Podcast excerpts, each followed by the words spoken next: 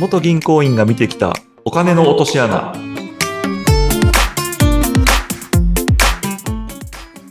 LIG パートナーズの足立ですはい、そしてインタビュアーの水野ゆきです。足立さん、今回もよろしくお願いします。よろしくお願いしますさて、足立さん、今回はどんなお話がいただけますか？はい今回はまあ子会社をえ他の方に任せていたら、まあ、社長を任せて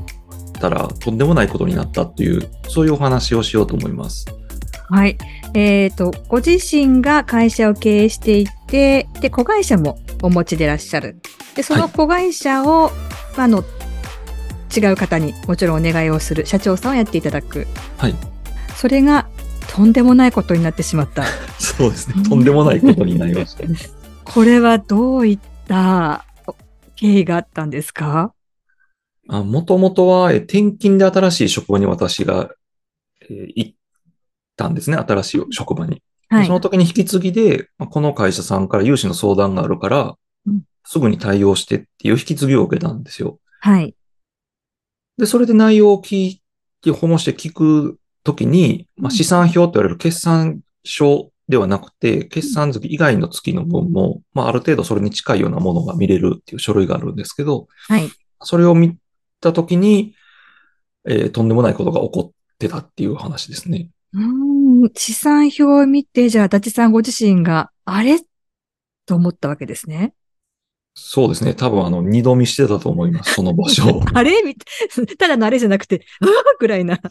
驚き。何がこの資産表から見て取れたんですか？まあこの子会社の方は、年間売上が1億円ぐらいの会社さんやったので、まあ、すごく雑な言い方をすると、1年間で1億入ってくるんですよね、お金が。はい。ただ、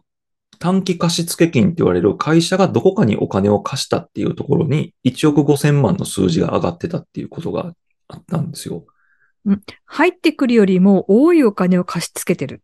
そうです。だからまあ実際にはね、1年、2年、3年ってやっていったら累計は3億のお金入ってくることになるので、うん。ですけど、まあ少なくともその年間1億ぐらいの売り上げを生み出す会社で、年間の売り上げ以上のお金をどこかに貸してる跡がついてるっていうことがあったっていう、そういうケースですね。あの、企業さんがどこかにお金を貸すっていうことは、これは普通にあることなんですか？そうですね。やはり、まあ社長に貸してらっしゃったりとか、うんまあ、従業員の方に貸されたりとあか、はい。まあ取引先に貸されたりとか、うん。まあ、そういうケースはありますよね。その事業としてお金を貸すことをされてるわけではなくて、うん。うん。うん。いわゆるまあ銀行とか銀行業っていう銀行の許可とか免許に基づいて、その中で融資を手掛けたりするんですけど、まあそういう事業としてお金を貸してるっていうことではなくて、単純にそのお付き合いの中からとか、うんまあもしかしたら社長がちょっといいもん買いたいから会社から借りようみたいな、そうされるケースもありますし、はい。じゃあ、本来だったらもう少しこの貸付金っていうのは、銀、あの、金額としては少なくないといけないわけですよね。そうですね。基本はまあ、ないっていうのが前提というか、あの、うんまあ、銀行見方はなんでそもそも貸すんですかみたいなうん。発想から見に行くところなんですよ。でもやっぱりいろんなご事情があるので、はい。まあ、当然ね、金額が小さければ特に何も問題視することもないですし、うんうんまあ、ただこのケースに関しては、うん、なんか今喋りながら当時のこう、二度見した感じがすごい蘇ってくる感じがありますけど、言葉がね、言いよどんでらっしゃいますよね。なんだこれはという、そうですね。ふつふつとした思いがやっぱり終わりだったわけですね。うんということはもう本当にこう、もうその、会社の方にお会いする前に、書類上、数字を見ただけでも、何か不穏なものを感じるという書類だったっていうことですね。そうですね。うん。これ実際に、じゃあその子会社の方にお会いして、どんなお話だったんですか？まあ、この場合はやはりその1億5千万が一体そのどこにお金を貸してるかうんっていうことはやっぱり明らかにしないと先に進められないっていうことになりますし、ええ。んで、その子会社の、まあ、本来借りたいのは親会社やったんですけど、親会社のうん数字のこととか、まあ、融資借りたいってなったら、この子会社の社長が銀行に相談されて、っていう流れでお話が進んでいくので。あ、まじゃもともとじゃあ融資を、えっ、と、希望していたのは親会社さん。そうです。だけれども、子会社の方からそのお話があったってことですね。はい。で、そして銀行としては、親会社の状態は当然融資借りたいっていうお申し出があったので、親会社の状態は当然確認するっていうことになるんですけど、ええ、子会社がある場合は、子会社の状況もやっぱり一緒に把握しておくっていう、そこで確認して、はい。っていうことを進めていくので、子会社の資料もくださいというふうにお伝えして、まあ実際には前の担当者がもらってたんですけど、うんうん、で、それを見るととんでもないことになってて、転勤なのでね、私が新しく来て出て行かれる方がいらっしゃって、で、いや、これ何なんですかって聞いたら、いや、何それみたいな話 にいや、そもらった時にすぐ、みたいな思って、まあまあ、でもそんな言ってもしゃあないしと思いながらお客さんのところに行って、これ何ですか丸投げ的な感じだったわけですね。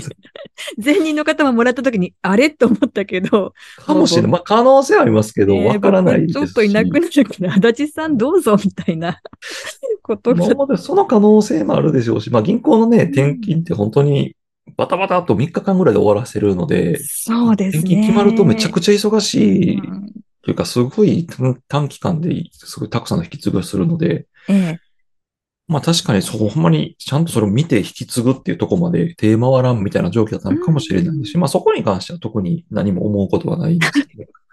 まあそれよりも、なぜ1億5千万もの貸付があるのか。はい。といったところで、これ、子会社の社長さんはどんなふうにお答えだったんですか？最初、やっぱり、こう、はっきり答えがもらえなかったですよね。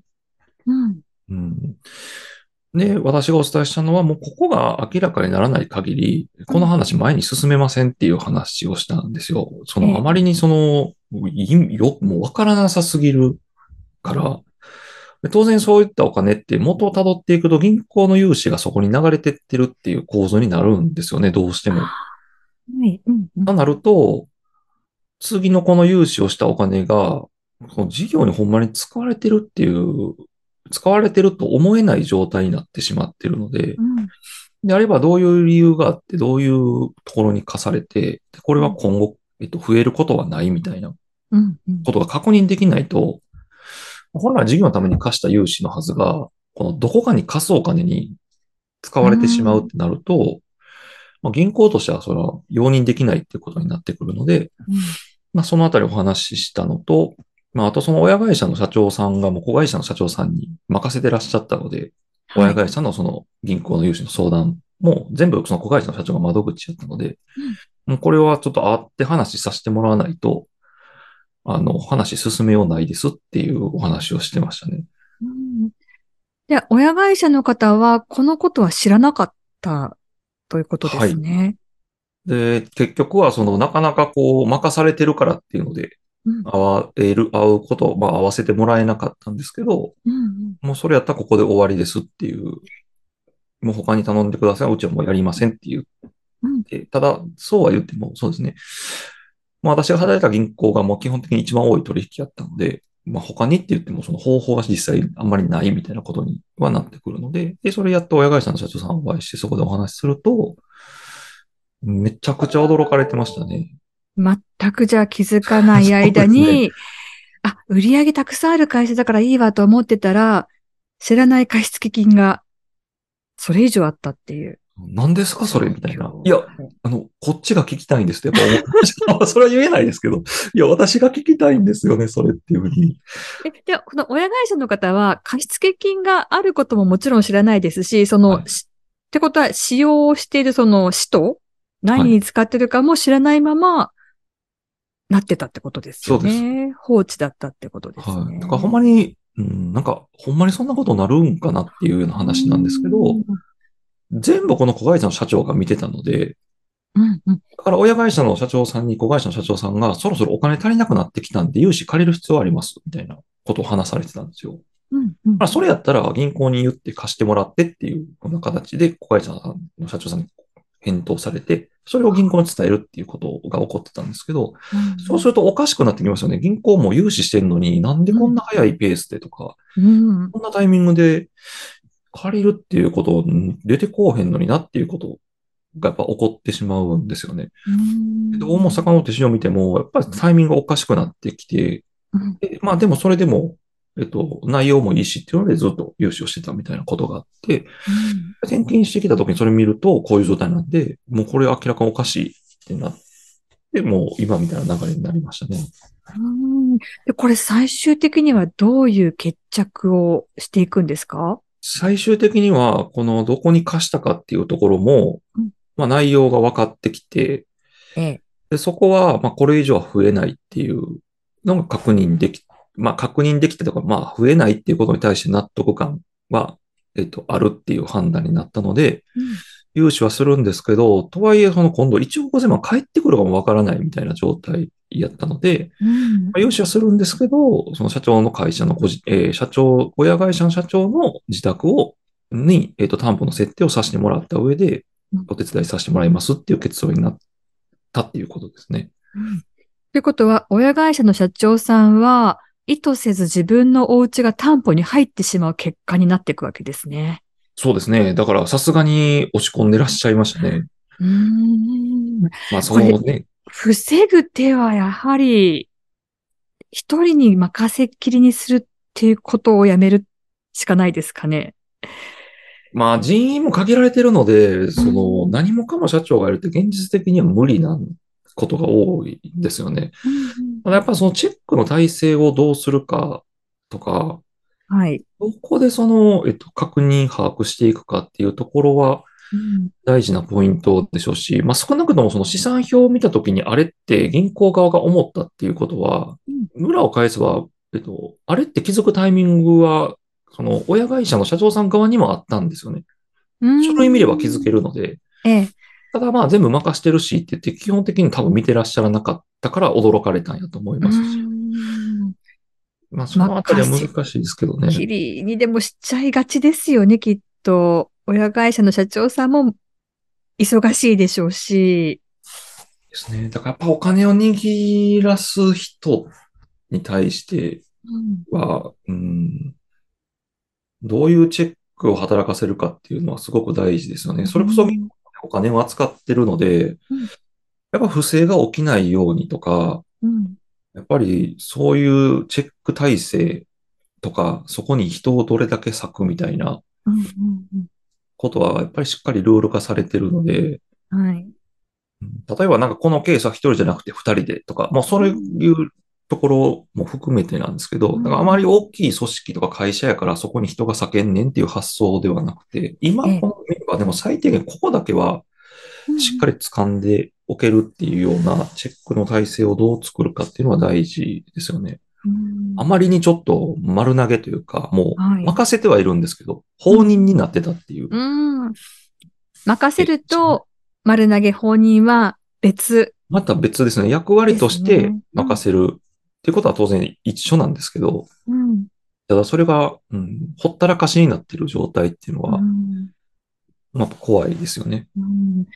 まあでも例えばこう自分が子会社を持つときに誰に任せるかって言ったときは、きっと信頼してる方とか、まあ、仲のいい方とか、そういった方にお願いをするので、まあ、いちいちチェックするのも悪いなとか、めんどくさいなとか任しておけばいいなっていう、こう、人情的なことがね、きっとこう、会社の規模がこう、キュッとこう、コンパクトであればあるほどそういった気持ちになるかと思うんですが、そこはもうぐっと我慢して、あの、ルールを作るっていうのがやはり大事ですね。ダブルチェックをするとか、必ず決算書は誰かに見てもらうとか、資産表は見てもらうっていうところをしておかないと、性善説ではなくて、ここは少しやはりルール化といったところが防ぐ一つのポイントになりますかね。そうですね。ですし、なんかルールはね、今おっしゃったように性善説かどうかとか、いろいろこう観点はあるんですけど、事実を確認する作業を入れるか入れないかっていうことだけやと思うんですね。そう信用してるとかしてないとかじゃなくて、じゃあ今信用できる人、この人が、えー、例えば、急遽事故で入院しますみたいなったりとか、はい、まあ、極端な話ですけど、あの、そんなことになって離れて、じゃあその信用じゃできる人ができなくなった場合、いなくなった場合に、うん、でも誰かやってもらわなかってなったら、ここでルールを作ると、次任された人は信用されてないって丸分かりってなっちゃうじゃないですか。それもそれでまた。それはそれでってななりますよね。そうですね。だから、その、信用できるとかできんとかじゃなくて、業務として処理が適正にされてるかのルールををそこに制定すると、うん、やっぱりその信用とかその仲がいいかどうかとか、みたいなところと違うところで運用されていくので、